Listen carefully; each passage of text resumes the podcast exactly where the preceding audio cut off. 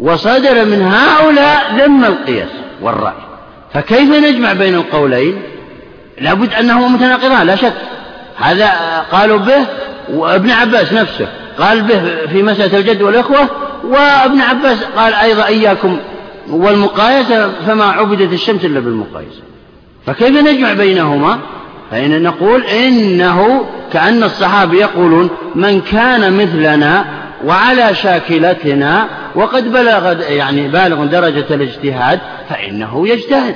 وبعد طبعا بذل جهده في الكتاب والسنة يقيس. أما من لم يبلغ درجة الاجتهاد وظن نفسه أنه عنده رأي وبدأ كذا وكذا فإنه لا يقيس فإنه سيضل هو ويضل غيره هذا قصد. وهذا الجمع هو الذي اتفق عليه المعتد بقوله من العلماء. جمعوا بينهم بهذا الجمع. ها؟ كيف ضوابط؟ ما فهم. لا شك هو كل ما يبحث في باب من أمثلة وشروع ووقائع كل ضوابط الباب سواء في الفقه أو في الأصول أو في أي مجال من المجالات. ولا شك. إذا لو كان يعني الضابط بان من التعريف لما أطال النفس العلماء في كتبهم. وهذا يدلنا على أن الشخص إذا كان عنده إشكال لا يثيره إلا بعد إكماله لقراءة الباب الكامل. على أساس أنه سيخرج. فيه مستثنيات فيه كذا وكذا. نعم. قائلون بالقياس مقرون بإبطال أنواع من القياس كقياس أهل الظاهر. نعم. إذ قالوا الأصول لا تثبت قياسا فكذلك الفروع. قبل قبل أن نبدأ بهذه العبارة أهل الظاهر قالوا لا نسلم لكم هذا الجمع الذي ذكره الجمهور مما سبق. بل إن الجمع الصحيح عندنا أن الصحابة قالوا بالقياس في أول أمرهم وفي آخر أعمارهم انقلب انقلبوا ضده. فانقلب المقر منكرا. وهذا يجوز يقول. لماذا لا تقولون هذا الجمع؟ لماذا ذهبتم إلى آه، الجمع بين النقلين؟ أجيب هذا الكلام منهم بأنه لا دليل على أن المقر بالقياس انقلب منكرا له. لا دليل على ذلك. وما لا دليل عليه يعتبر وما لا دليل عليه لا يعتبر لأنه يسمى تحكم. وهو الدعوة بلا دليل. اعطونا دليلا واحدا على أن هذه المقالات في ذم القياس والرأي صدرت من الصحابة في آخر عمرهم ما أعطتنا شيء إنما رويت منهم. فالجمع الذي قلناه هو الصحيح. نعم. والقائلون بالقياس مقرون بإبطال أنواع من القياس. كقياس أهل الظاهر إذ قالوا الأصول لا تثبت قياسا فكذلك الفروع. فإذا إن بطل القياس فليبطل قياسهم. هم الآن الظاهرية. كلام الإمام أحمد دقيق ترى يا جماعة لما قال في أول المسألة لا يستغني أحد عن القياس.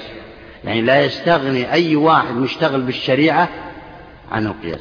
وكلام الإمام الشافعي لما قال لما قال من لم يعرف القياس فليس بفقيه. ما؟ قال هذا الكلام إلا بعد تجارب وخبرة في واشتغال طويل في الشريعة. فالظاهرية هنا ومنهم ابن حزم في كتابه المحلى وكتاب الأحكام في أصول الأحكام ذكر نصا. يقول لماذا أيها الجمهور تثبتون القياس في الفروع؟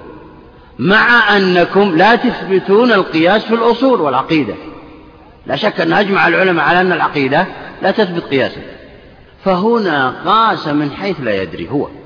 فكأنه قال كم كما أنكم لا تثبتون القياس في العقيدة فكذلك وهو الأصول فكذلك لا يجب أن لا تجيزوا القياس في الفروع. عندنا أربعة أركان. الأصل العقيدة. الفرع الفروع. العلة الجامعة بينهما أن كل منهما صادرا من الله. فلماذا كانه يقول لماذا أثبتتم القياس في الفروع؟ مع أنها لا تخالف الأصول كلها صادرة من الله. قال له الجمهور أنت الآن أبطلت القياس بالقياس. أبطلت القياس الذي نقوله بالقياس. فإذا كان القياس باطل عندك فدليلك باطل. أعد العبارة. والقائلون بالقياس مقرون بإبطال أنواع من القياس كقياس أهل الظاهر. إذ قالوا الأصول لا تثبت قياسا فكذلك الفروع. هذا كلام. قياس. الجواب فإذا إن بطل القياس فليبطل قياسهم يعني إن بطل القياس عندكم فليبطل دليلكم هذا المبطل للقياس عندنا لأنه مبني على القياس أصلا. فلذلك كلامه في الأحكام وكلامه في المحلى ذكر عدة أقيسة ولكن هو لا يسميها أقيسة. نعم. فإن قيل فلعلهم عولوا في اجتهادهم. على عموم أو أثر هذا الاعتراض الثاني على احتجاج الجمهور بإجماع الصحابة السكوتي على حجية القياس. اعتراض ثاني. نعم. قيل. فلعلهم عولوا في اجتهادهم على عموم أو أثر أو استصحاب حال أو مفهوم أو استنباط معنى صيغة. أو استنباط معنى صيغة من حيث الوضع واللغة في جمع بين اثنين أو خبرين أو يكون اجتهادهم في تحقيق مناط الحكم لا في استنباطه فقد علموا أنه لا بد من إمام هذا الاعتراض موجه إلى الجمهور. قالوا إنكم نقلتم أحكام كثيرة عن الصحابة وزعمتم بأنهم قضوا بها أو قضوا فيها استنادا إلى القياس. وهذا لا نسلمه لكم. هم ما ذكروا القياس أصلا الصحابة.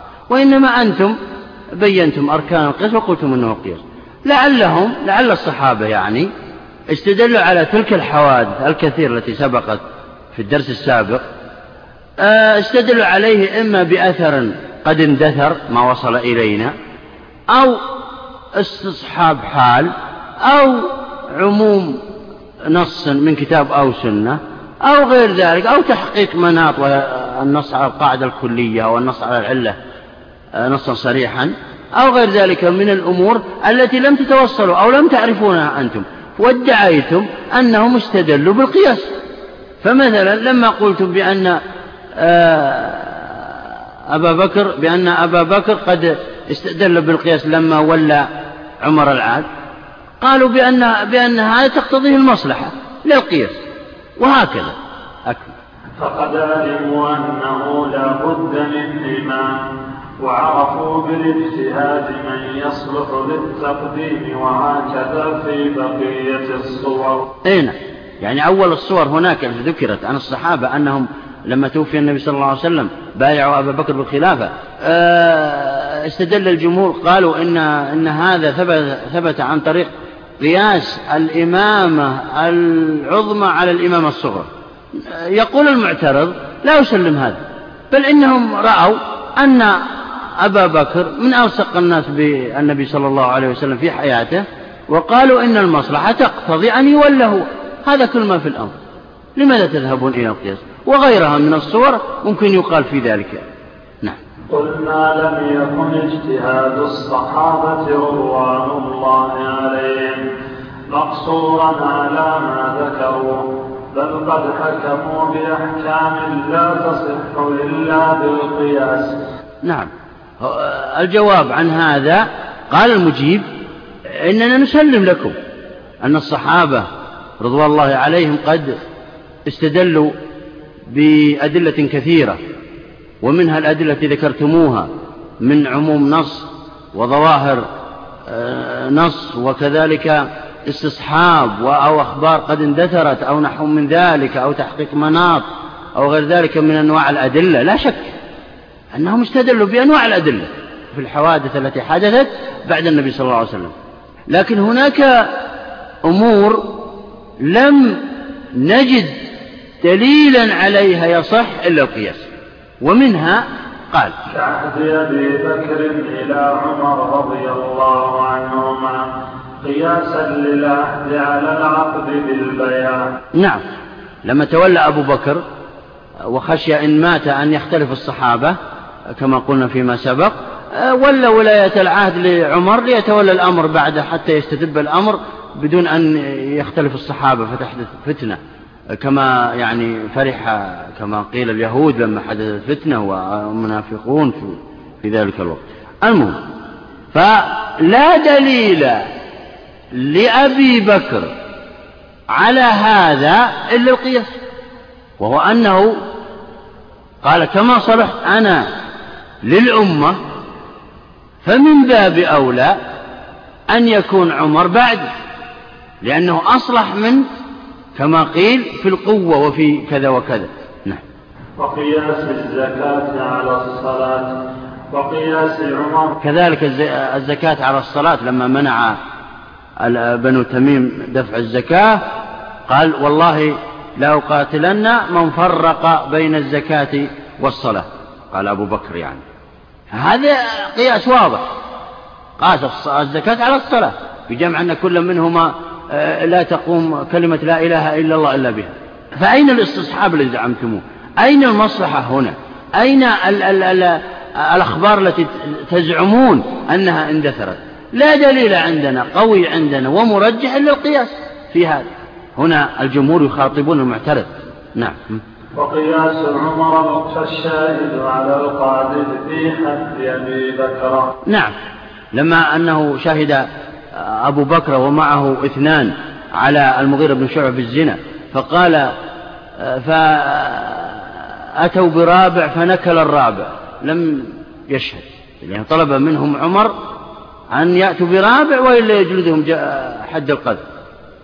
فلما أتوا به أو عجزوا أن يأتوا به أو نحو من ذلك المهم اختلفت الروايات في هذا المهم أنه جلد عمر جلد أبا بكر.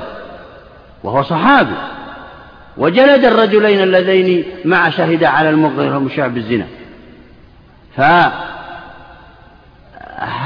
لم يكن له دليل إلا إيه؟ إلا القياس. ما هو القياس هنا؟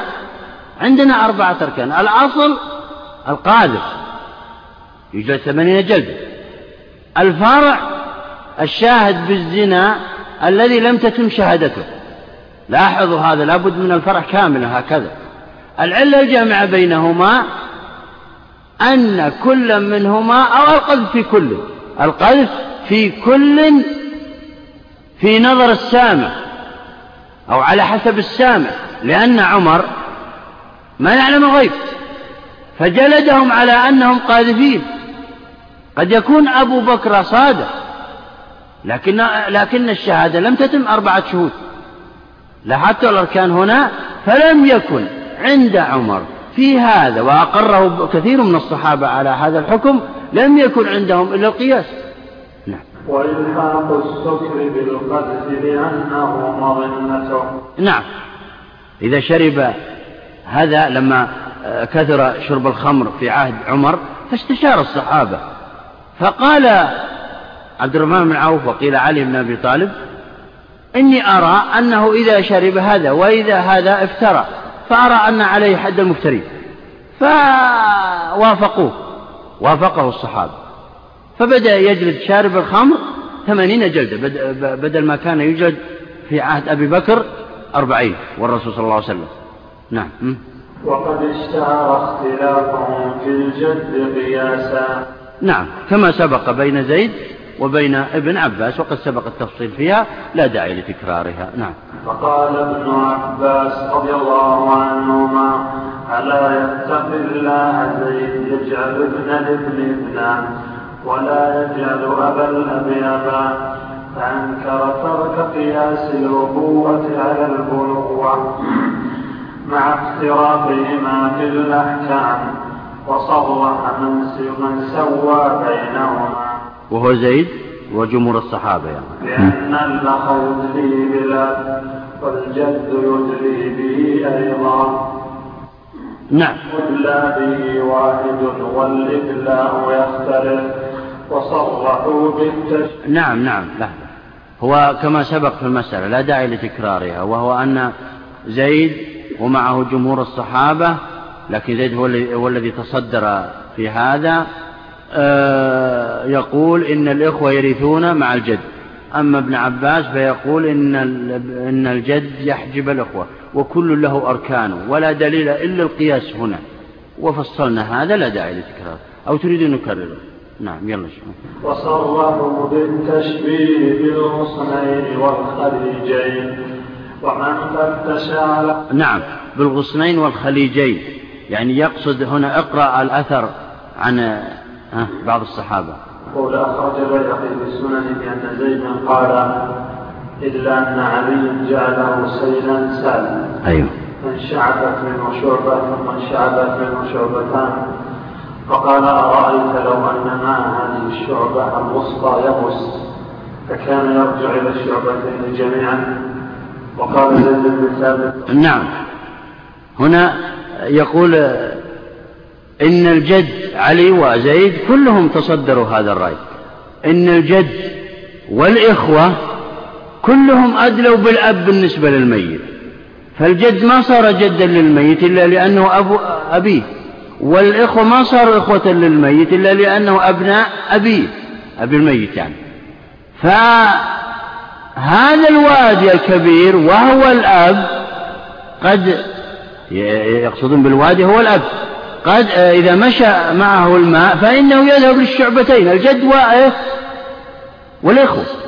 فإذا جف هذا الوادي الكبير لا يأتي الماء لا لهذا ولا لهذا. معنى أنهما متساويان مع أنه كما يرث الجد كذلك يرث الإخوة لا فرق بينهم هذا كلامه. وهم يناقشون ويجادلون ابن عباس لما قال رأيه هناك. وهكذا ينبغي أن يكون العلماء. ينبغي أن يكون بينهم صراحة في ما يرون. إذا بلغوا طبعا درجة الاجتهاد لا يراءون أحدا ولا يمارون أحدا ولا يسكتون في مسائل. نعم. وقال زيد بن ثابت يا أمير المؤمنين لا تجعل شجرة نبتت فانشعب منها غصن انشعب في الغصن غصنان فما جعل الأول اولى من الثاني. وقد خرج الغصنان من الغصن الأول. نعم. علي شبهه بالخليجين والشعبتين من الخليج هذا الكبير. وزيد شبهه بالشجرة. يقول هذه الشجرة إذا شربت ماء فإنه يذهب إلى جميع الأغصان وهو الجد والأخوة يقصد. لكن إذا يبس الجذع جذع النخلة ما الذي يحدث؟ لا يأتي ييبس الغصنان. وهكذا. فهم يريدون أن يثبتوا بالأدلة والمقاييس والأمثلة أن الجد أن الإخوة يرثون مع الجد. نعم. ومن على اختلافهم في الفرائض وغيرها عرف ضرورة سلوكهم التشبيه والمقايسة وأنهم لم يقتصروا على تحقيق المناط في إثبات الأحكام. بل استعملوا ذلك في بقية طرق الاجتهاد. نعم. ويقول هنا أنك لو دققت واستقرأت وتتبعت آثار الصحابة وما حكموا فيه من الحوادث المتجددة وجدت أنهم استدلوا بشتى أنواع الأدلة سواء ما ذكرتموه من الاستصحاب والعمومات والمصالح وغير ذلك والأخبار التي اندثرت كما تزعمون أو تحقيق المناط أو القياس. ما تركوا دليل إلا وقد استدلوا به. لذلك تجدون أكثر القواعد الأصولية والأدلة ثبتت عن طريق الصحابة. نعم. وقد استدل وقد استدل على وقد استدل على إثبات القياس بقوله نعم. هنا وقد استدل يقول ابن قدامة ما مراد من هذه العبارة المبنية للمجهول؟ مراد أن دليله القوي والوحيد هو إيه؟ هو إجماع الصحابة السكوت وهو الذي استدل به جمهور العلماء. أما غيره من العلماء فقد استدلوا بآيات وأحاديث ولكن كلها ضعيفة. أكثرها ضعيفة الاستدلال وجه الاستدلال منها على حجية القياس ضعيف. لذلك يقدم الاستدلال بإجماع الصحابة السكوت عليها. لذلك عبر بهذا التعبير عن استدل غيري. أنا ما استدلت فيها لكني أذكرها للفائدة منها قوله تعالى قد استدل على على إثبات القياس بقوله تعالى فاعتبروا يا أولي الأبصار وحقيقة الاعتبار مقايسة الشيء بغيره كما يقال. اعتبر الدينار بالصنجة وهذا هو القياس. نعم. استدل بها فاعتبروا يا أولي الأبصار على أن القياس حجة. وجه الدلالة أن الاعتبار هو القياس. أن الاعتبار هو القياس كما جاء عن كثير من أهل اللغة. يعني الاعتبار هو مقايسة الشيء بغيره كما جاء عن كثير من أهل اللغة صراحة بهذا. وأمر الشارع بالاعتبار إذن هو آمر بالقياس. والأمر والأمر يقت... هذا أمر مطلق يقتضي الوجوب. إذن يجب القياس في الشريعة. يقولون والجواز والجواز هو آه نوع من أنواع الوجوب يعني داخل تحت الوجوب. يعني بمعنى نحن قلنا يجوز القياس لأدلة أخرى لا, لا, لا يجب القياس بل يجوز أن تستدل بالقياس وتستدل بغيره من الأدلة. نعم. آه هناك وجه دلالة آخر من هذه الآية يقولون إن الاعتبار ليس هو القياس وإنما معنى الاعتبار لغة هو المجاوزة المجاوزة.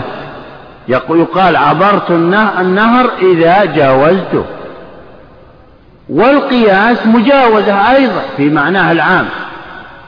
فقد فقد أجز أخذ مثل حكم الأصل وجعلته للفرع. فإذا كان الاعتبار مجاوزة والقياس مجاوزة إذا الاعتبار هو القياس. والله أمر بالقياس إذا هو آمر بالقياس. هذا وجه الدلالة الآخر الذي ذكره بعض العلماء. لأن أهل اللغة آه، اختلفوا في الاعتبار كلمة الاعتبار. هل هي القياس هل معناها هي أنها القياس مباشرة؟ هذا ذكره بعض اللغة. أو أنها معناها المجاوزة ومعنى القياس هو المجاوزة وإذا كان الأمر كذلك إذا الاعتبار هو القياس فهو يدل على حج فهذه الآية تدل على حجية القياس بطريق غير مباشر في وجه الدلالة الثاني نعم. فإن قيل المراد به الاعتبار بحال من عصى أمر الله وخالف رسله لينزجر. ولذلك لا يحسن أن يصرح بالقياس هنا فيقول نعم. أكمل أكمل. فيقول يخربون بيوتهم بأيديهم وأيدي المؤمنين. فألحقوا الفروع بالأصول لتعرف الأحكام. قلنا اللفظ عام. نعم. المعترض هو ابن حزم بعينه في هذا الكلام. يقول إني لا أسلم أن معنى الاعتبار هنا هو القياس ولا المجاوزة وإنما المراد من الاعتبار هو الاتعاظ. ومراد الآية ومراد الآية يخربون بيوتهم بأيديهم وأيدي المؤمنين فاتعظوا أيها المسلمون بما أصاب بني النضير. فإن فعلتم مثل ما فعل فعلوا فإني سأعذبكم مثل ما عذبتهم وسأعاقبكم مثل ما عاقبتم ليس بيني وبينكم حسب ولا نسب بيني وبينكم الطاعة والعصيان. هذا كلام ابن حزم إذا يقول اتعظوا فاعتبروا يعني اتعظوا بما أصاب. هؤلاء. ما هو دليله دليل ما ذكره هنا. يقول لو كان المراد لو كان المراد من الاعتبار هو القياس لخالف آخر الآية أولها. يخربون بيوتهم بأيديهم وأيدي المؤمنين. لو كان مراد المراد من الاعتبار هو هو القياس لكان آخر الآية فألحقوا الفروع بالأصول لتعرف الأحكام وهذا لا يليق بجلال الله عز وجل ولا يمكن أن يعبر به سبحانه وتعالى ويتنزه الله عز وجل عن عن مثل هذا العبث الذي ذكرتموه أيها الجمهور أيها المشعوذون بالنص قال أيها المشعوذون يسمي الجمهور مشعوذين. المهم اقرأ الاعتراف مرة وحقيقة قيل المراد به الاعتبار بحال من عصى أمر الله وخالف رسله لينزجر ولذلك لا يحسن أن يصرح بالقياس هذا دليل ترى. دليل على أن المراد بالاعتبار هو الاتعاظ لينزجر المسلمون بهذا. نعم. ولذلك لا يحسن أن يصرح بالقياس هنا فيقول. يعني يعني كأنه يقول تقدير الآية على زعمكم أن المراد بالاعتبار هو القياس هو كما سيأتي. قال فيقول يخرجون بيوتهم بأيديهم وأيدي المؤمنين فألحقوا الفروع يعني وضع مكان فاعتبروا ألحقوا. نعم. فألحقوا الفروع بالأصول لتعرف الأحكام. قلنا اللفظ نعم. وإنما لم يحسن التصريح بالقياس ها هنا لأنه يخرج عن عمومه المذكور في الآية نعم ليس حالنا فرعا لحالهم نعم المجيب أو هم الجمهور قالوا إن كلمة الاعتبار لها ثلاثة معاني. لفظة مشتركة. بين القياس والمجاوزة والاتعاظ كما زعم. لكننا يقول الجمهور رجحنا أن معناها القياس أو المجاوزة طبعا بمعنى القياس لأن أهل اللغة قد ساعدونا على ذلك. لأنه ورد في اللغة. والقرآن نزل بلغة العرب. يعني بعض أهل اللغة قالوا بأن معنى الاعتبار هو القياس مباشرة وبعضهم قالوا إن معنى الاعتبار هو المجاوزة والقياس مجاوزة إذا دل على حجية القياس بطريق غير مباشر. لكن شذ من قال بأن المراد بهذه الآية هو الاتعاظ وأيضا كما قال كثير من العلماء إذا أمكننا أن نحمل أي آية على العموم وعلى الأكثر فإن نحملها عليه ونترك الأقل. فنحن حملناها على القياس وعلى المجاوز. وحالنا ليس ليست فرعا لحالهم حتى تقول مثل هذا التقدير الذي لا يقوله العاقل. فكيف تقول تقدير الآية يخربون بيوتهم بأيديهم وأيدي المؤمنين فألحقوا الفروع يعني تجعل بدل اعتبروا ألحقوا. هذا لا يقوله فاهم للشريعة. لأن حالنا وهم المسلمون ليست فرعا لحال اليهود الذين عوقبوا في هذا.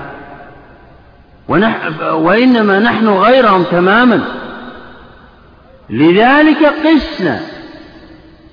لذلك قسنا أنفسنا عليهم في هذا.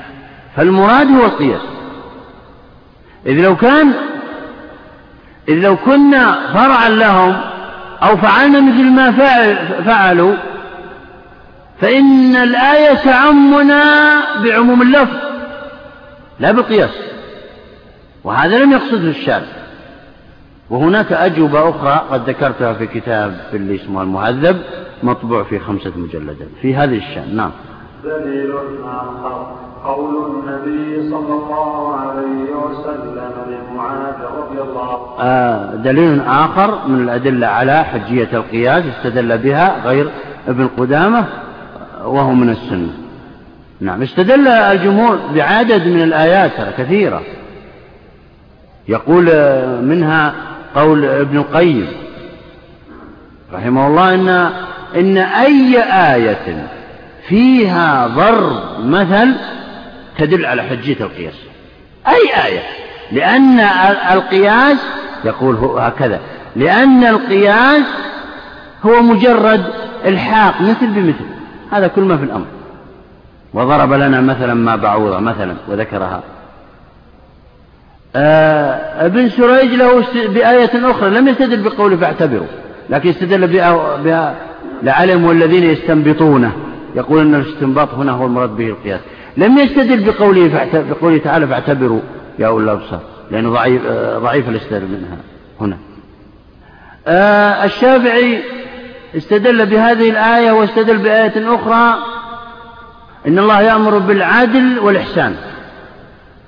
يقول إن العدل إذا ورد في أي آية أو حديث يدل على القياس لأن القياس ما هو هو إلحاق مثل بمثل ولا يظلم أي جزئية من جزئيات الحوادث أو أي فرد.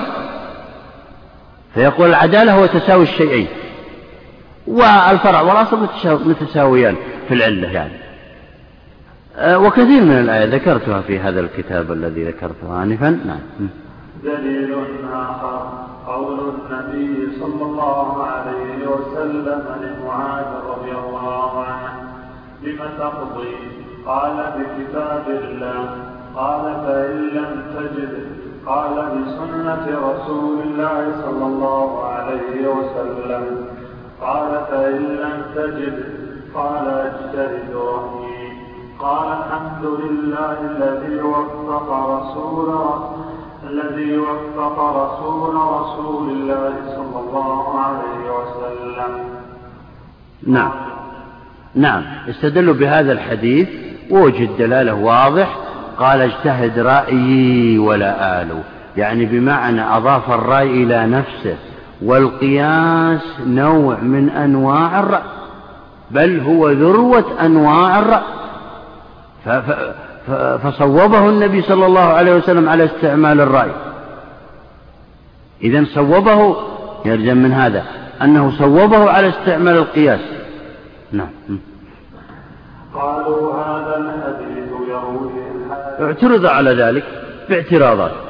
اعتراضات من حيث سنده واعتراضات من حيث متنه. أما الاعتراض الذي هو من حيث السند فقالوا. قالوا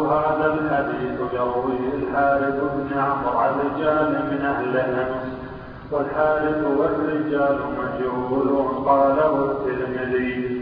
ثم إن هذا نعم هذا الاعتراض الأول. يقول المعترض إن هذا الحديث رواه شعبة عن الحارث بن عمرو عن أبي عون عن رجال من أهل حمص من أصحاب معاذ عن معاذ عن النبي صلى الله عليه وسلم.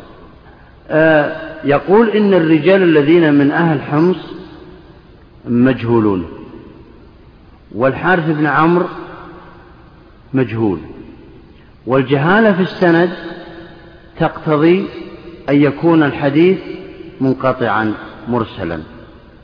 وهذا يضعف يقول وجه الدلالة يعني أو إكمال لكلامهم وهذا يضعف من الحديث. والحديث الضعيف لا يقوى على إثبات قاعدة أصولية كحجية القياس. واضح الكلام؟ نعم. ثم إن هذا الحديث ليس بصريح في القياس إذ يحتمل هذا الاعتراض الثاني من حيث المتن. ها؟ إذ يحتمل أنه يجتهد في تحقيق المناط. قلنا قد رواه أي نعم. يقول هنا لماذا حملتم الحديث على أن المراد فيه القياس؟ لماذا حملتم الرأي على أنه المراد بالقياس؟ فقد يعني يحتمل أن يكون المراد به تحقيق المناط. تحقيق المناط وهو أولى أن تحملون عليه لأن أول ما يتبادر إلى الأذهان هو تحقيق المناط. فحملكم على أنه القياس تحكم بلا دليل. نقف على هذا. الله بسم الله والحمد لله والصلاة والسلام على رسول الله. نعم على أي نقطة وقفنا يا شيخ؟ بسم الله الرحمن الرحيم. الحمد لله رب العالمين والصلاة والسلام على نبينا محمد وعلى آله وصحبه أما بعد. وقفنا أحسن الله إليك عند حديث معاذ رضي الله عنه وعند قوله والثاني لا يصح لأنه بين أنه يجتهد فيما ليس فيه كتاب ولا سنة. نعم. آه، استدل الجمهور بحديث معاذ وهو أن الرسول صلى الله عليه وسلم لما بعثه إلى اليمن قال بما تقضي؟ قال بكتاب الله. قال فإن لم تجد؟ قال بسنة رسول الله. قال فإن لم تجد؟ قال أجتهد ولا آل. فصوبه النبي صلى الله عليه وسلم على ذلك. والقياس نوع من أنواع الاجتهاد بل هو في ذروتها. آه، اعترض على هذا الاحتجاج باعتراضين. الاعتراض الأول على السند والاعتراض الثاني على المتن. أما الاعتراض الذي على السند فقال المعترض إن هذا الحديث من رواية شعبة عن أبي عون عن الحارث بن عمرو عن أصحاب معاذ عن معاذ عن النبي صلى الله عليه وسلم. فهنا يقولون إن الحارث بن عمرو وأصحاب معاذ مجهولون والجهالة في السند تضعف الحديث والحديث الضعيف لا يقوى على إثبات قاعدة أصولية كالقياس. أما الاعتراض الثاني فقالوا فيه ثم إن هذا الحديث ليس بصريح في القياس. إذ يحتمل أنه يجتهد في تحقيق المناط. نعم. قالوا على فرض صحة الحديث وقوته. فإن فإنكم حملتم الرأي هنا الذي ذكره معاذ حملتم هذه اللفظة على القياس مع أنه يحتمل أن يحمل على تحقيق المناط. وتحقيق المناط من أقرب المحامل لأنه أول ما ينقدح إلى الذهن. وأكثر وكثير من الشريعة ثبتت عن طريق تحقيق المناط كما سبق أن بيناه. فكونكم حملتوه على القياس هذا تحكم يعني دعوة بلا دليل. الجواب؟ قلنا قد رواه عباد بن نسي عن عبد الرحمن بن غنم. عن معاذ. ثم هذا الحديث تلقته لحظة أعد أعد قلنا؟ قلنا قد رواه عب عبادة بن نسي. عبادة أي نعم. عبادة بن نسي عن عبد الرحمن بن غنم عن معاذ. أي نعم. أجاب الجمهور عن اعتراضهم على السند بأنها بأنكم إذا اعترضتم على ذلك السند عن شعبة عن أبي عون عن الحارث بن عمرو عن أصحاب معاذ عن معاذ عن النبي صلى الله عليه وسلم. إذا اعترضتم على هذا السند فإننا عندنا فإن عندنا سند أقوى منه لهذا الحديث. وهو عن عبادة بن سي عن عبد الرحمن بن غنم عن أو غنم كما اختلف في في هذا عن معاذ. وهذا السند لا يمكن أن تعترضوا عليه. هذا جواب. وهناك أجوبة كثيرة أجابها الجمهور عنها عن الاعتراض ليصححوا هذا الحديث لأن هذا الحديث مهم جدا لأجل أنه سيثبت لنا قاعدة أصولية وهي القياس.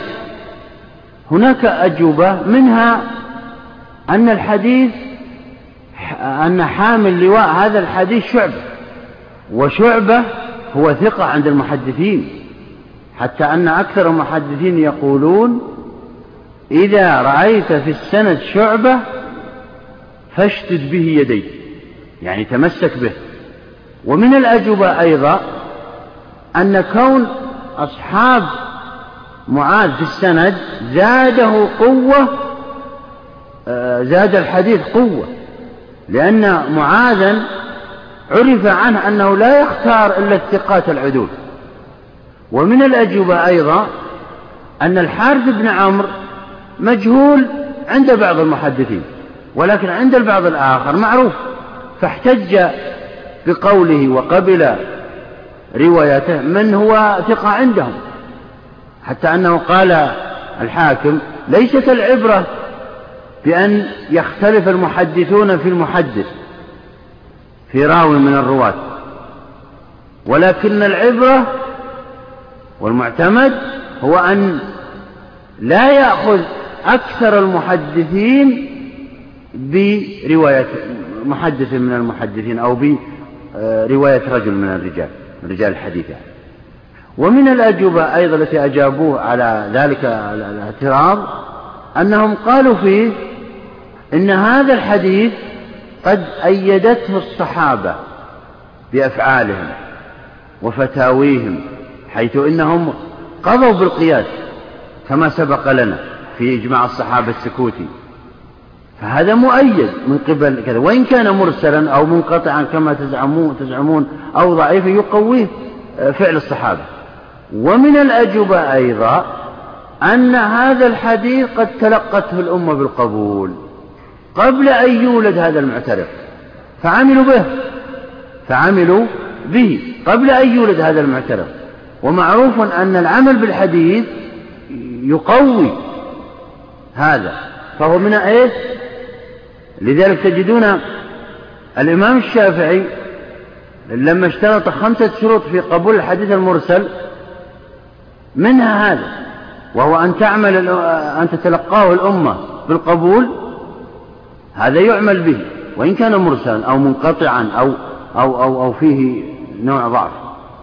هذا ما أجيب عن هذا الاعتراض.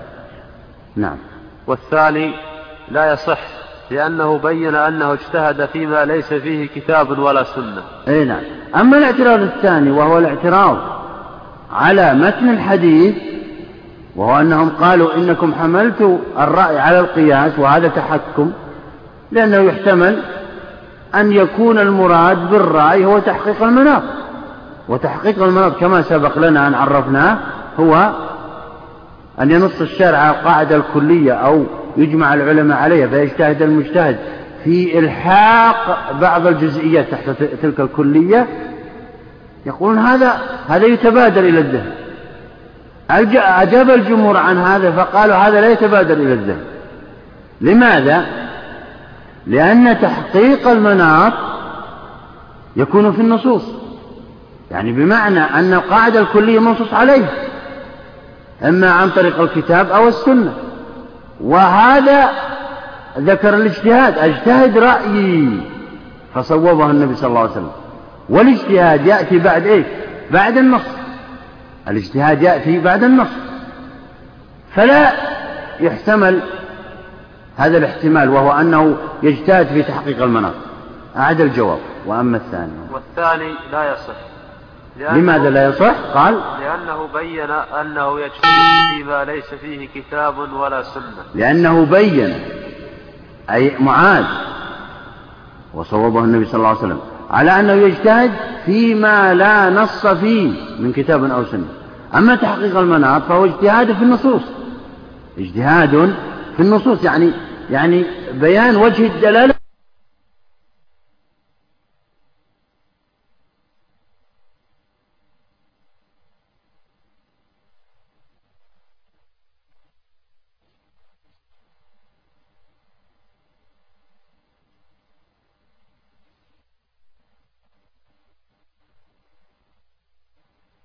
وهذا ذكر الاجتهاد اجتهد رأيي فصوبه النبي صلى الله عليه وسلم.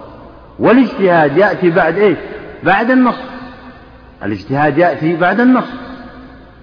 فلا يحتمل هذا الاحتمال وهو أنه يجتهد في تحقيق المناط أعد الجواب. وأما الثاني؟ والثاني لا يصح.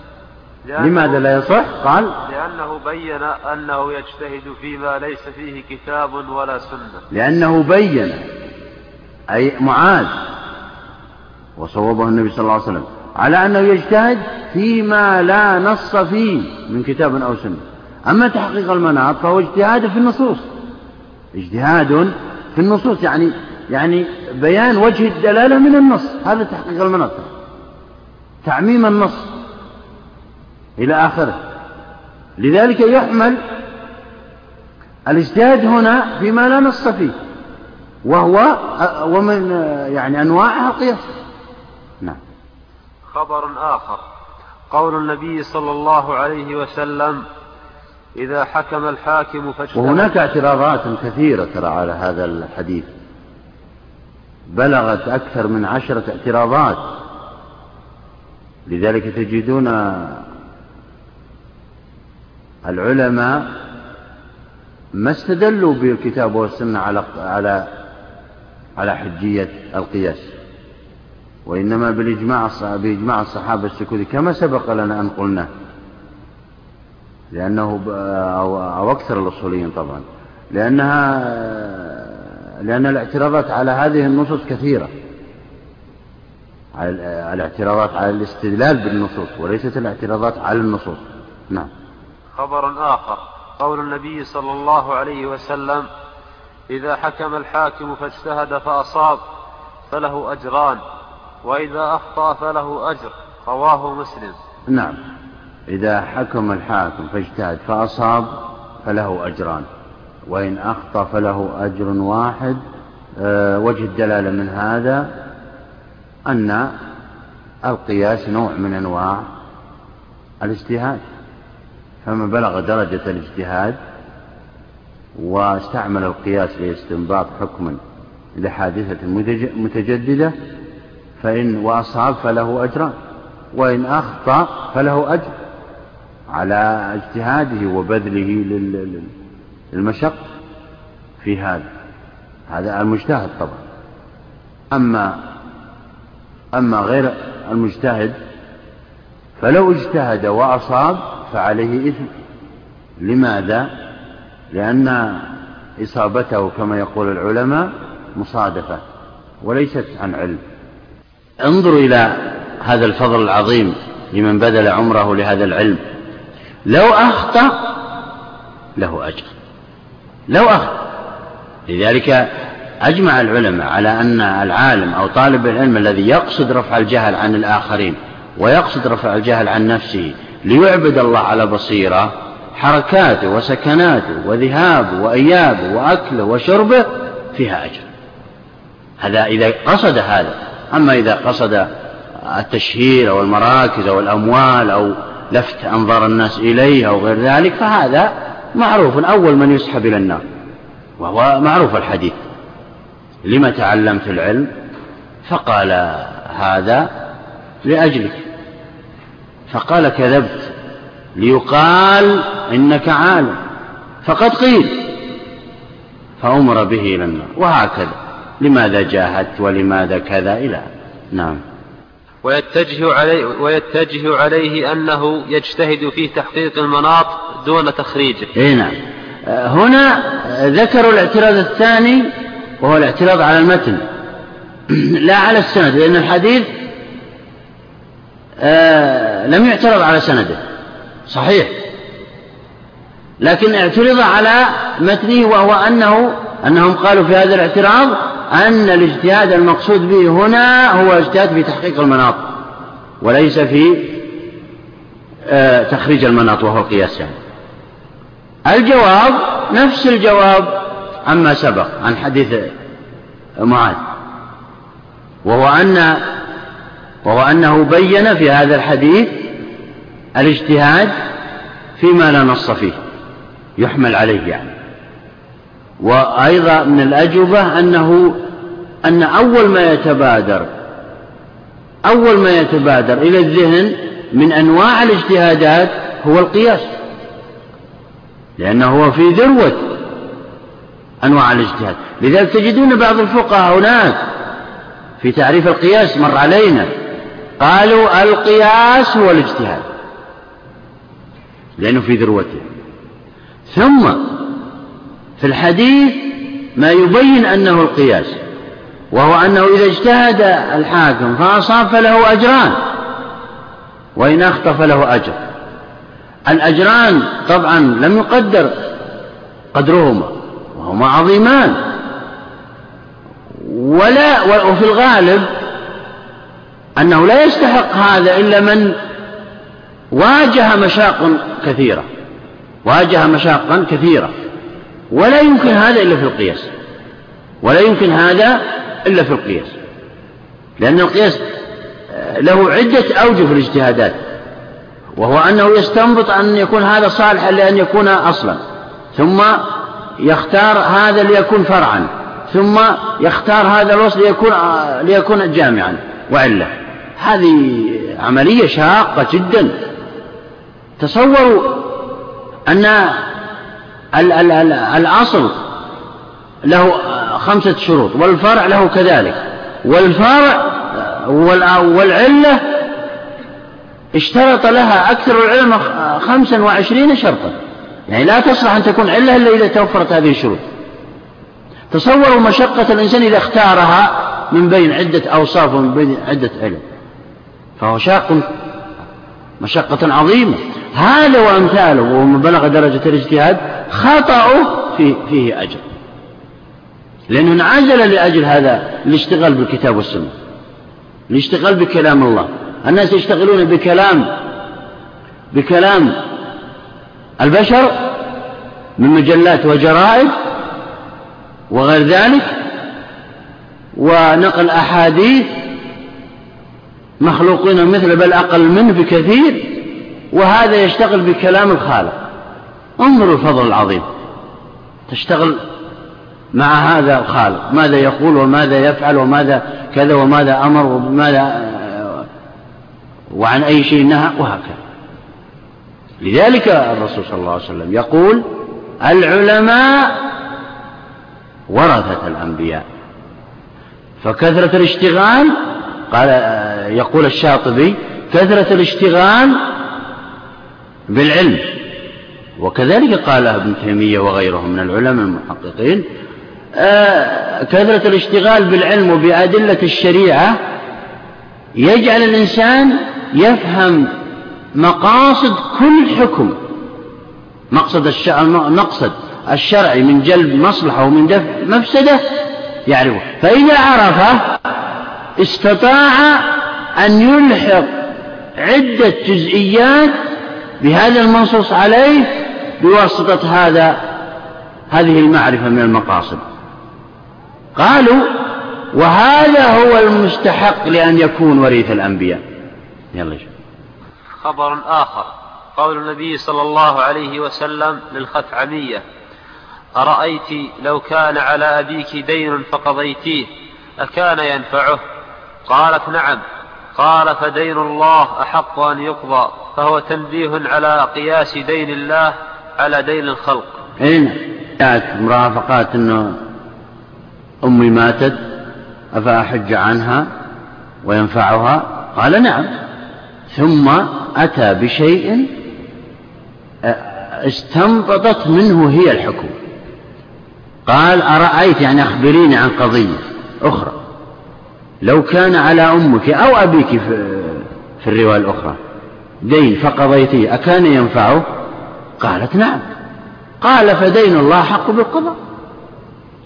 فأمها نذرت أن تحج فلم تحج ماتت قبل ذلك. هنا نبهها الشارع على استعمال القياس وهو الأصل حقوق الآدميين.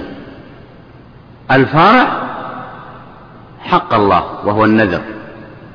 العلة الجامعة بينهما أن الذمة قد تعلقت بواجب وانشغلت به في كل منهما. الحكم كما يجب إبراء الذمة من حقوق الآدميين وهي الديون وغيرها فكذلك يجب إبراء الذمة من حقوق الله وهي مثل النذور وغيرها. مما يلزم الإنسان بنفسه طبعا. هو لا يقيس حقوق الله مثل العبادات التي أوجبها الله بدون نذر. هو يقيس المنذورة فقط. لأن الإنسان ألزم نفسه بهذا. مثل أن تذهب إلى شخص يدينك. ألزمت نفسك بأن بهذا. وإلا لو صبرت وتجلت بدون هذا الدين لا استمرت حياتك ولا عزك الله. لكنه أراد أن يلزم نفسه بهذا فعليه قضاء. نعم. وقوله عليه السلام لعمر حين سأله عن القبلة للصائم أرأيت لو تمضمضت؟ فهو قياس للقبلة على المضمضة على المضمضة بجامع أنها مقدمة الفطر ولا يفطر. نعم. آه، كذلك هذا.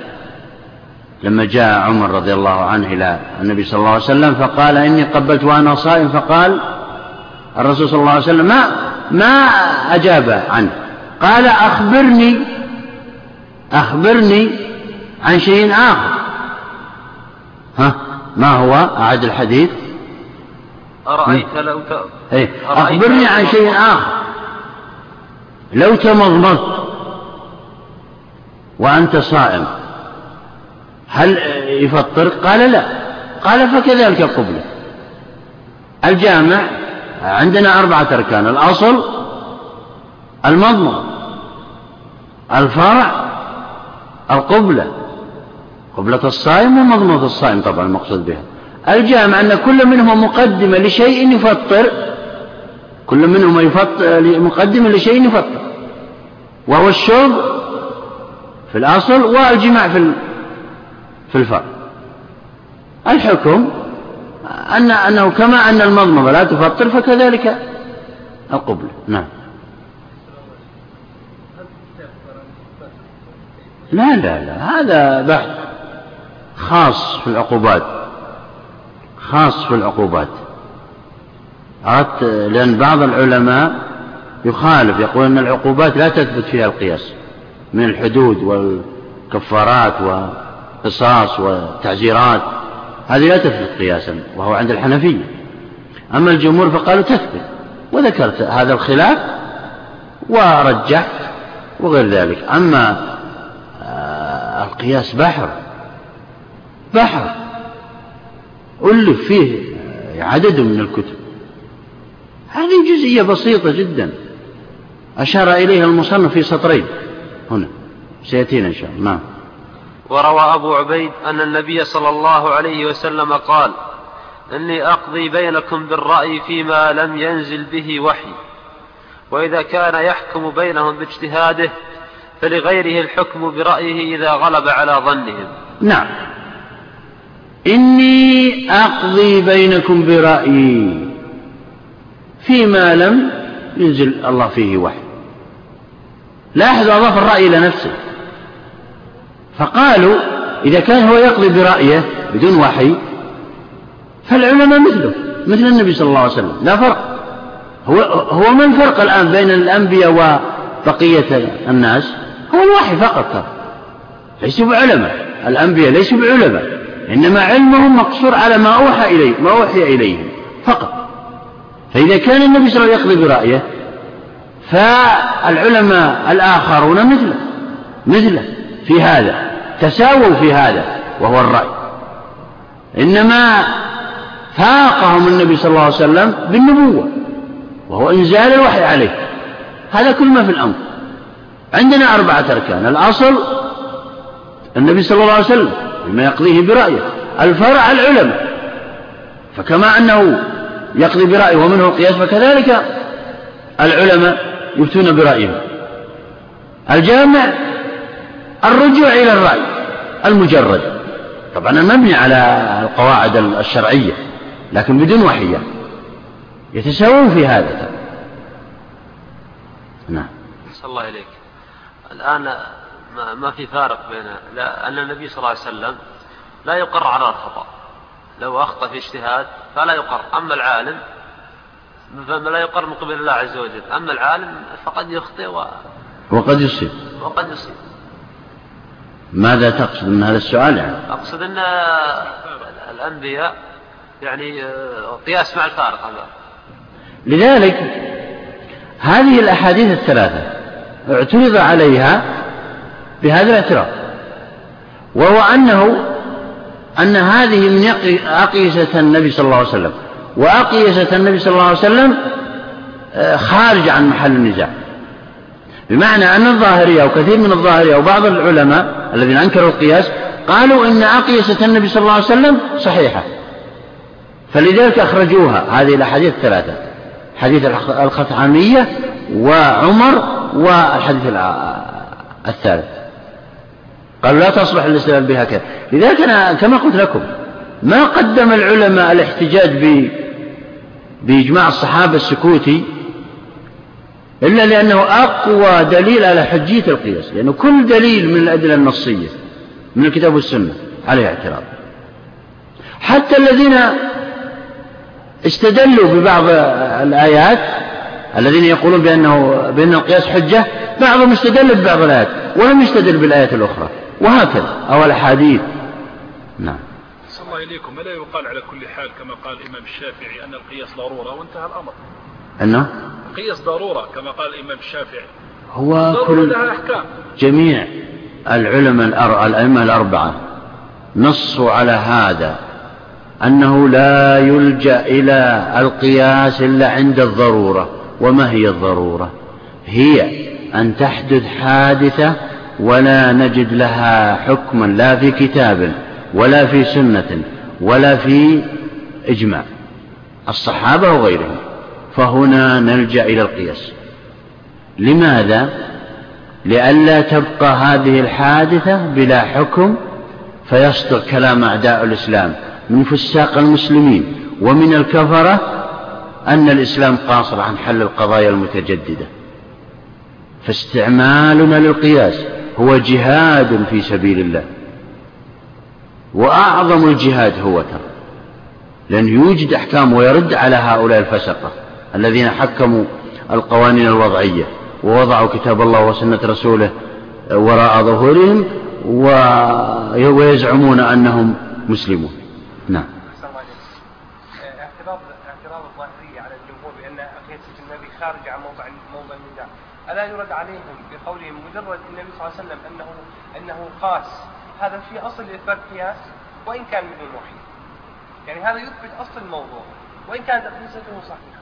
لا هم يقولون أقيسة النبي صلى الله عليه وسلم كأنها من وحي.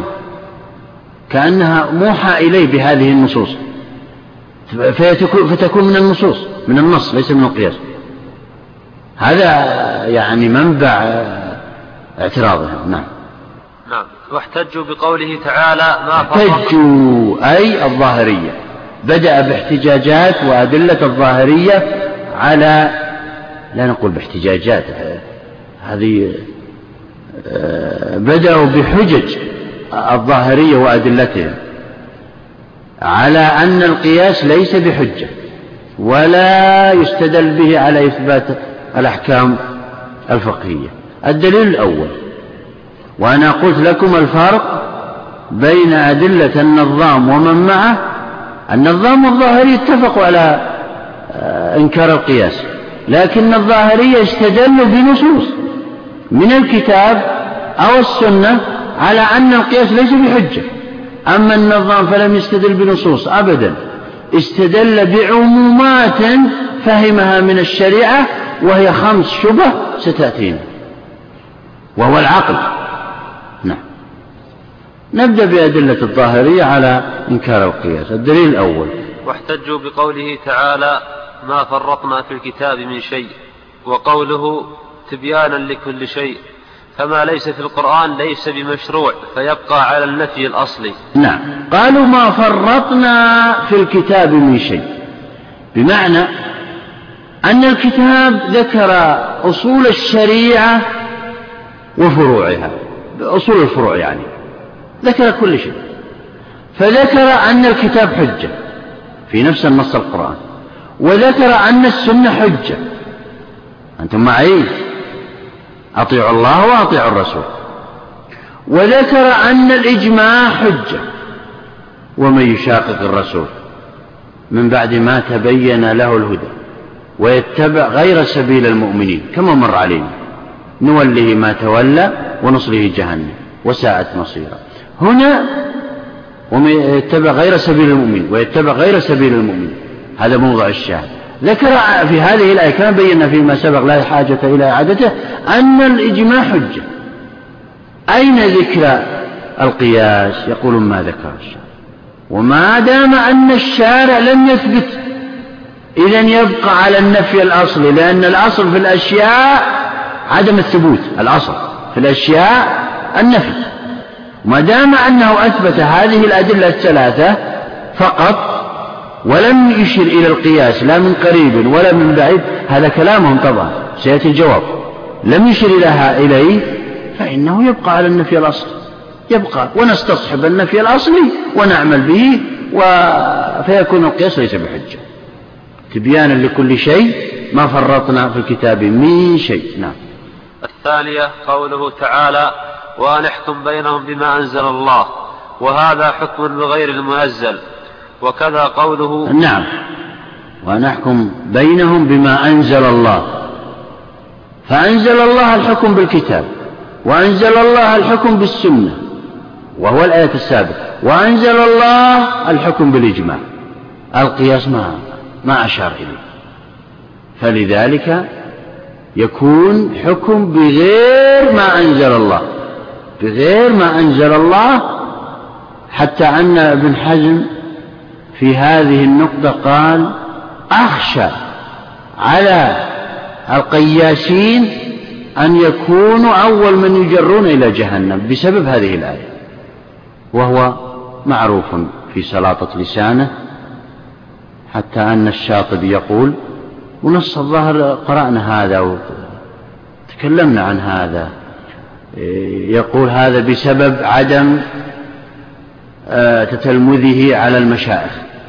لأن ابن حزم آه، أخذ العلم من الكتب لأنه, لأنه طلب العلم وهو كبير. أخذ العلم من الكتب ولم يتتلمذ على المشايخ ويتعلم على آدابهم وسيرهم آه، واحترامهم وتكريمهم لمشايخهم وغيرهم. لذلك يقول أنه سليط اللسان بهذه العبارات التي يكررها في الإحكام وفي المحلى نعم. وكذا قوله فردوه إلى الله والرسول وأنتم تردونه إلى الرأي. نعم. آه فردوه إلى الله والرسول أمر. وإن تنازعتم في شيء فردوه إلى الله والرسول يعني إذا تنازعتم في حادثة ما حكمها فخذوا حكمها من الكتاب أو من السنة أو ما أجمع عليها العلماء آه، المستند إلى الكتاب والسنة. لكن إذا رجعتم إلى القياس فهو رد إلى غير الكتاب والسنة. نعم. هذه مخالفة للأمر. الأمر واجب هنا لأنه مطلق. هذه مخالفة للأمر. ومن خالف الأمر فهو يعاقب. نعم. وأما شبههم المعنوية قالوا براءة هذه أدلة النظام. وكررها ومن تبعه ومن أنكر القياس ممن تبعه يعني. الأولى. قالوا براءة الذمة. تصوروا الأدلة. أدلة المنكرين. حتى تتصور الأجوبة فيما بعد. وهذه طريقة بعض المصنفين أنه يذكر الأدلة ثم سردا. أدلة الخصم. ثم يذكر الأجوبة سردا. وهذا طبعا منهج من المناهج. لكن الأولى أن يذكر الدليل ثم يجيب عن حالا حتى لا تذهب فكرته عن الفهم. وهذا الذي أنا تبعته في المهذب. أذكر المهذب هذا عام لجميع الأصول. طبع في خمسة مجلدات. هذا ذكرت فيه أقوى الأدلة وأقوى الاعتراضات وأقوى الأجوبة عنه لكن أذكر كلام الخصم وأدلته وبعد كل دليل جوابه. لكن هذا المنهج الذي تبعه المصنف يضطرنا فيما بعد أن نعيد الدليل وهذا يطول الكلام. ثم نعيد ثم نذكر الجواب نعم. وأما شبههم المعنوية وأما شبههم المعنوية هو سماها شبه. وهم سموها أدلة. وهذا لا يجوز في المناهج العلمية البحثية لأنه حكم عليها بأنها شبه يعني شبه لهم بأنها أدلة وهي ليست بأدلة. وهذا الحكم آه، تقدم. وهذا لا يجوز. يجب آه، ينبغي أن يكون الحكم على الأدلة فيما بعد. نعم. قالوا براءة الذمة بالأصل معلوم قال فكيف يرفع بالقياس المظنون؟ نعم. الدليل الأول لهم قالوا هنا إن البراءة براءة الذمة من التكاليف معلومة لدينا قطعا يعني مقطوع بها أننا لا نكلف إلا بشريعة وكل الأمور مباحة لنا وهذا قطعي وهو, وهو دليل العقل الذي سبق لنا وهو الاستصحاب يعني فنستصحبه هذا. فكيف يرفع المقطوع بالمظنون وهو القياس؟ لأن دلالة القياس ظنية كما اتفق عليها القائلين القائلون به. هذا لا يمكن لا يقوى لا يقوى الدليل الظني على رفع الدليل القطعي إذا لا يبطل الاحتجاج به في كثير من الأحكام الفقهية يعني. نعم. واضح الدليل؟ سيأتي الجواب عنه نعم. والثانية كيف كيف يتصرف بالقياس في شرع مبناه على التحكم والتعبد والفرق بين المتماثلات والجمع بين المختلفات؟ إذ قال يغسل بول الجارية وينضح بول الغلام ويجب الغسل من المني والحيض دون المذي والبول ونظائر ذلك كثير. أي نعم. قال النظام هنا في هذه الحجة انتبهوا لها. ترى هذا يعلمنا مقاصد الشريعة في آه، التفريق بين المتماثلات والجمع بين المختلفات. النظام هنا يقول إن القياس يتنافى مع الشريعة. لا يتلاءم ولا يتناسب مع الشريعة لأن الشريعة بنيت على التعبد والتحكم. والقياس مبني على التعليل فلا يلتقيان. طلب منه إثبت على إثبت ذلك أن الشريعة مبنية على التحكم والتعبد إثبت ذلك.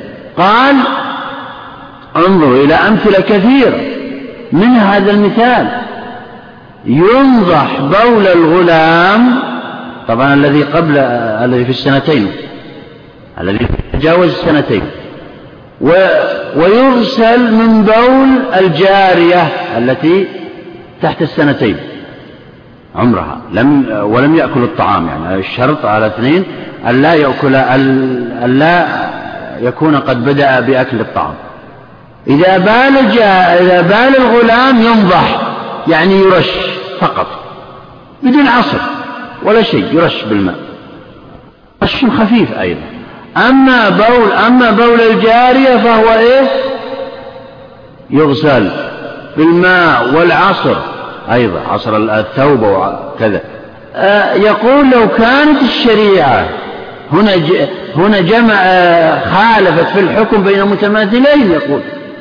لو كانت الشريعة تلحق المثل بالمثل كما زعمتم ويجوز القياس بها وهذا معنى القياس الكلي لا لا رش الجميع بول الجميع لو بول الاثنين أو غسل بول الاثنين. ما الفرق بينهما؟ مع أنهما يمكن أن يكون توأمين في بيئة واحدة في آه، تحت السنتين لم يأكلا الطعام فكيف فرق الشارع بينهما؟ يقول هذا تعبد لا تستطيع عقولنا أن تدركه.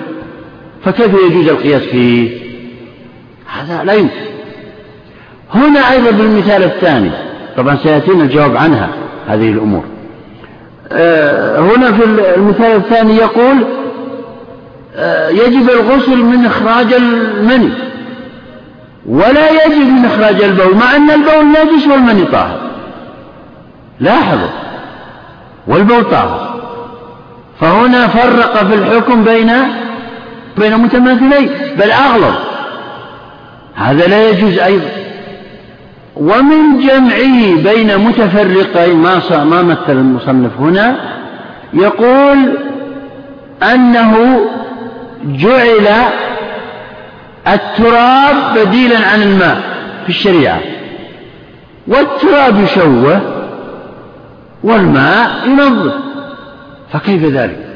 يقول الأولى أن يكون البديل قريب للمبدأ. ومن أيضا أمثلته أيضا في هذا يقول إنه أوجب الشارع آه، تغطية وجه المرأة الحرة ولو بلغت عتيا من العمر. لو كانت عمرها ثمانين يجب عليها تغطية وجهها أو آه، تغطية مفاتنها إذا كان كنا على مذهب الجمهور وهو أن الوجه واليدين ليس بعور أما الأمة الحسناء التي عمرها الخامسة عشرة يجوز لها أن تظهر وجهها وشعرها وساقيها في الشريعة. نص. هذا يقول هل هذه الشريعة التي تفعل هذه الأمور يصلح فيها العقل؟ هذا مستحيل. الأمة العبد التي تباع وتشترى يجوز لها أن تظهر وجهها وشعرها وساقيها بل إن عورتها كما نص عليه الفقهاء من السرة إلى الركب كعورة الرجل. حتى المباعضة اللي نصفها حر ونصفها حتى أم الولد حتى الكتابية كلها هذه مثل. هذه يقول يستعمل فيها شريعة. الشريعة يقول أيضا من أمثلته أن انظروا إلى الصلاة الآن. الثلاثية والثنائية لا تقصر. لا تقصر إلا الرباعية. ما الفرق بينهما؟ يقول. ما دام الأمر هو آه، لرفع الحرج وتخفيف المشقة على المسافر ينبغي أيضا هذه تقصر. فكيف فرق بين متماثلين؟ وهكذا. أمثلة كثيرة ذكرتها في في المهذب كلها أو يمكن أغلبها. نعم يلا شيخ. هذه هذه وجهة نظره هو. سيأتينا الجواب بالتفصيل عن هذا. نعم. ثالثة أن رسول الله صلى الله عليه وسلم قد أوتي جوامع الكلم فكيف أن يترك الوجيز المفهم إلى الطويل الموهم فيعدل عن قوله حرمت الربا في المكيد إلى الستة الأشياء؟ أي نعم. قالوا في هذه الاحتجاج يقول أو الحجة إن الشارع أو إن النبي صلى الله عليه وسلم قد أوتي جوامع الكلم بمعنى يأتي باللفظ القليل الذي معناه كثير. وقد ثبت هذا في كثير من الأحاديث. لكن أنتم أيها الجمهور لما جاء حديث عبادة بن الصامت في الأشياء الست لا في بيع التمر بالتمر والأقط بالكذا والبر بالبر إلى آخره. حرم الترابي في, في هذه الأشياء. أنتم قستم عليها كل مكيل. قالوا ما دام أنه يحرم الترابي في البر فكذلك يحرم الترابي في كل المكيلات. الأرز والذرة وجميع والخضروات والفواكه وغير ذلك. طيب. ما دام الأمر كذلك عند الشارع إذا كان إذا كان يقصد هذا فلماذا لم يذهب إلى القليل المختصر الذي هي الذي هي وظيفة الذي هو وظيفة النبي صلى الله عليه وسلم وهو الاختصار وقال يحرم الربا في كل مكين أو كل مطعوم. فقط هذه العبارة. لماذا عدد الأشياء الستة؟ يقول ما عدد الأشياء الستة؟ إلا لأنه لا يجوز القياس عليها. أبدا. فيجوز الترابي في الأرز والذرة ويجوز الترابي في الخضروات والفواكه لكن هذه الأشياء الستة ونص ابن حزم على هذا أيضا. لا يجوز الترابي فيها.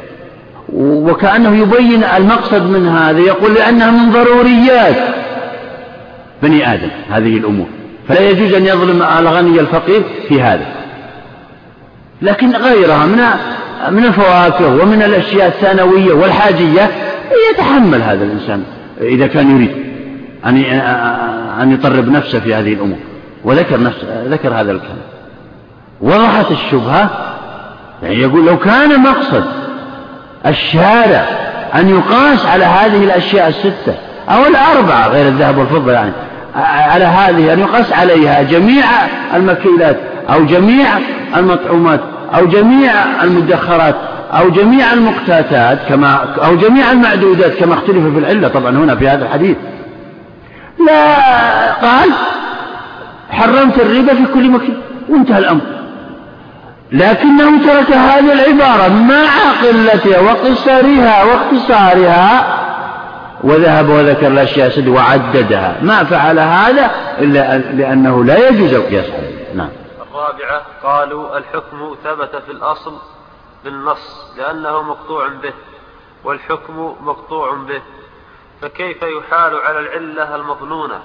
والحكم يثبت في الفرع بالعلة فكيف يثبت الحكم فيه بطريق سوى طريق الأصل؟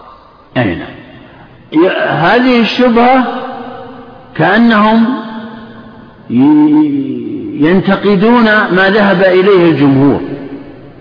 مجرد انتقاد واعتراض وليس بدليل لكن وضعوه دليل هنا. قالوا أنكم زعمتم أن ان الفارع مثل الأصل. أن الفارع مثل الأصل بجامع العلة. هذا زعمكم وهذا ما مشيتم عليه. آه الأصل ثابت بالنص وهو مقطوع به. أما الفارع فقد اثبتموه بالعلة وهي, وهي ظنية. فكيف تقولون إن الفرع مثل الأصل مع أن الطريق مختلف؟ طريق الأصل هو النص وهو مقطوع به وهو الخمر تحريم الخمر. أما الفارع فهو العلة والعلة مظنونة لأنها مستنبطة فكيف يتماثل هذان الشيئان مع اختلاف الطريق؟ هذا ليس هذا تحكم. أنتم ألحقتم شيئا بشيء من جهة جانب واحد باعتبار جانب واحد وليس بكل الاعتبارات. ونحن نفهم أن إلحاق الشيء بالشيء الآخر ينبغي أن يكون من جميع الاعتبارات. فكيف يكون الفارع مثل الأصل مع أن طريقهما مختلف؟ هذا لا يمكن يكون. فما دام أنهم مختلف الطريق إذا لا إلحاق هنا ولا يجوز القياس. نعم. الخامسة قالوا غاية العلة أن يكون منصوصا عليها. وذلك لا يوجب الإلحاق. كما لو قال اعتقت من عبيدي سالما لأنه أسود لم يقتضي عتق كل أسود ولا يجري ذلك مجرى قوله اعتقت كل أسود. كذا قوله حرمت الربا حرمت الربا في البر لأنه مطعوم. لا يجري مجرى قوله حرمت الربا في كل مطعوم. نعم. هو يقول في هذه الشبهة إنه لو تكلم الآدمي السيد وقال أعتقت سالما من عبيده لأنه أسود لأنه أسود فإنه لا يجوز لمن سمعه أن يعتق جميع السود مع أن العلة منصوص عليها فإذا لم يجز الإلحاق إلحاق جميع السود في العلة المنصوص عليها فمن باب أولى ألا يجوز الإلحاق آه، إذا كانت العلة مستنبطة لأن العلة المستنبطة أضعف من العلة المنصوص عليها. سيأتينا إن شاء الله في الجواب آه، آه، ترى هذا استعملوا فيها القياس هم أنفسهم من حيث لا يعلمون مثل في طريقة ابن حزم السابقة. استعملوا فيها القياس ورد عليهم المصنف فيما سيأتي. المهم قالوا فكذلك إذا قال حرمت هذا الشيء لأنه مكيل أو لأنه مطعوم. فإنه لا يجوز الإلحاق مع أن العلة منصوص عليها. فمن باب أولى ألا يجوز الإلحاق؟ الحاق الفرع بالأصل. إذا كانت العلة مستنبطة. لأن العلة المستنبطة كما هو معلوم أضعف من العلة المنصوص عليها. أعد الدليل. الخامسة قالوا غاية العلة أن يكون منصوصا عليها. غاية العلة. يعني غاية العلة عندكم يعني أقوى علة عندكم. ما هي؟ قال الجمهور أقوى علة عندنا هي إيه؟ المنصوص عليها. قالوا ومع ذلك لا توجب الإلحاق قال المعترض هنا أو, أو, أو النظام أو بعض منكر القياس قالوا لا تجوز. مثل على هذا قال ها؟ كما لو قال اعتقت من عبيدي سالما لأنه أسود. لم يقتضي عتق كل عتق كل أسود. ولا يجري ذلك مجرى قوله اعتقت كل أسود. أي نعم. يعني إذا قال السيد اعتقت سالما لأنه أسود لا يمكن أن أي شخص مهما كان ولو كان وكيلا في أمواله أن يعتق جميع السود نظرا لقول السيد هذه العبارة. ولا يمكن أن يكون مثل عبارة لو قال أعتقت كل السود هذا يعتقون جميعا. قالوا إذا كان الأمر كذلك مثل ما قال المصنف هنا ها؟ لم يقتضي عتق كل أسود ولا يجري ذلك مجرى قوله اعتقت كل أسود. كذا قوله كذا. لاحظوا لاحظوا أداة القياس وأداة التشبيه هنا. كذا ها؟ كذا قوله حرمت الربا في البر. قول الشارع. قول الشارع. لأنه مطعوم. لا يجري مجرى قوله حرمت الربا في كل مطعوم. نعم. يعني كأنهم قاسوا قاسوا ما يرد عن الشارع على ما يرد من البشر. وهذا فيه كلام طويل. نعم. وضحت الشبهة؟ نعم. الجواب أما قوله تعالى ما فرطنا بدأ الآن يجيب عن أدلة ابن حزم النقلية هناك. ها. الجواب أما قوله تعالى ما فرطنا في الكتاب من شيء فإن القرآن قد دل على جميع الأحكام لكن إما بتمهيد طريق الاعتبار وإما بالدلالة على الإجماع والسنة وهما قد دل على القياس. نعم. أجيب عن الآيتين الأوليين ما فرطنا في الكتاب من شيء وقول تبيانا لكل شيء بجوابين. الجواب الأول أن الشارع قد قد أورد في القرآن آيات آيات تدل على حجية القياس. إيرادا مباشرا مثل قوله فاعتبروا. يا أولي الأبصار. ومثل قوله إن الله يأمر بالعدل.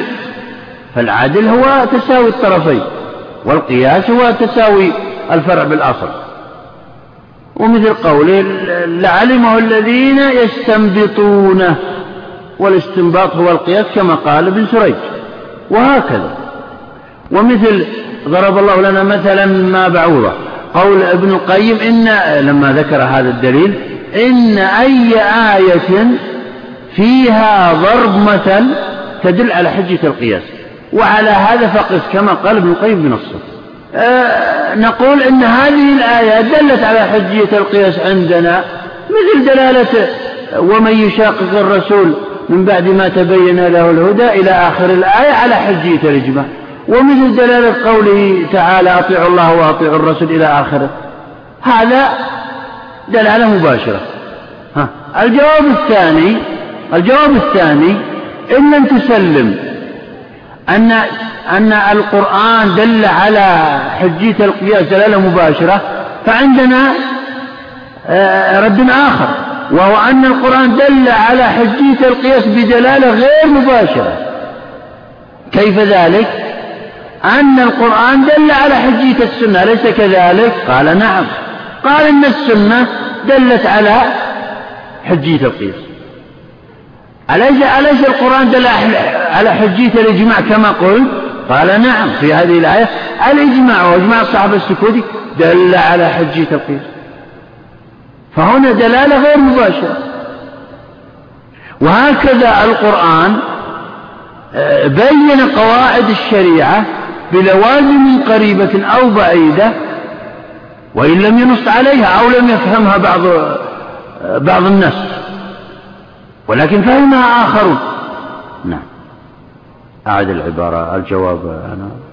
الجواب أما قوله تعالى ما فرطنا في الكتاب من شيء فإن القرآن قد دل على جميع الأحكام لكن إما بتمهيد طريق الاعتبار وإما بالدلالة إما بتمهيد طريق الاعتبار يعني بمعنى أنه ذكر الاعتبار بالنص فاعتبروا نعم. وإما بالدلالة على الإجماع والسنة وهما قد دل على القياس. نعم. وهما قد دل على القياس دل الكتاب على حجية السنة وحجية الإجماع وهما قد دل على حجية القياس كما بينا. واضح ولا غير واضح؟ نعم. وإلا فإن في الكتاب مسألة الجد والأخوة والعول والمبتوتة والمفوضة والتحريم وفيها حكم وفيها حكم لله شرعي. نعم. هذا جواب ثالث. هذا جواب ثالث على ما ذكر على تلك الآيات.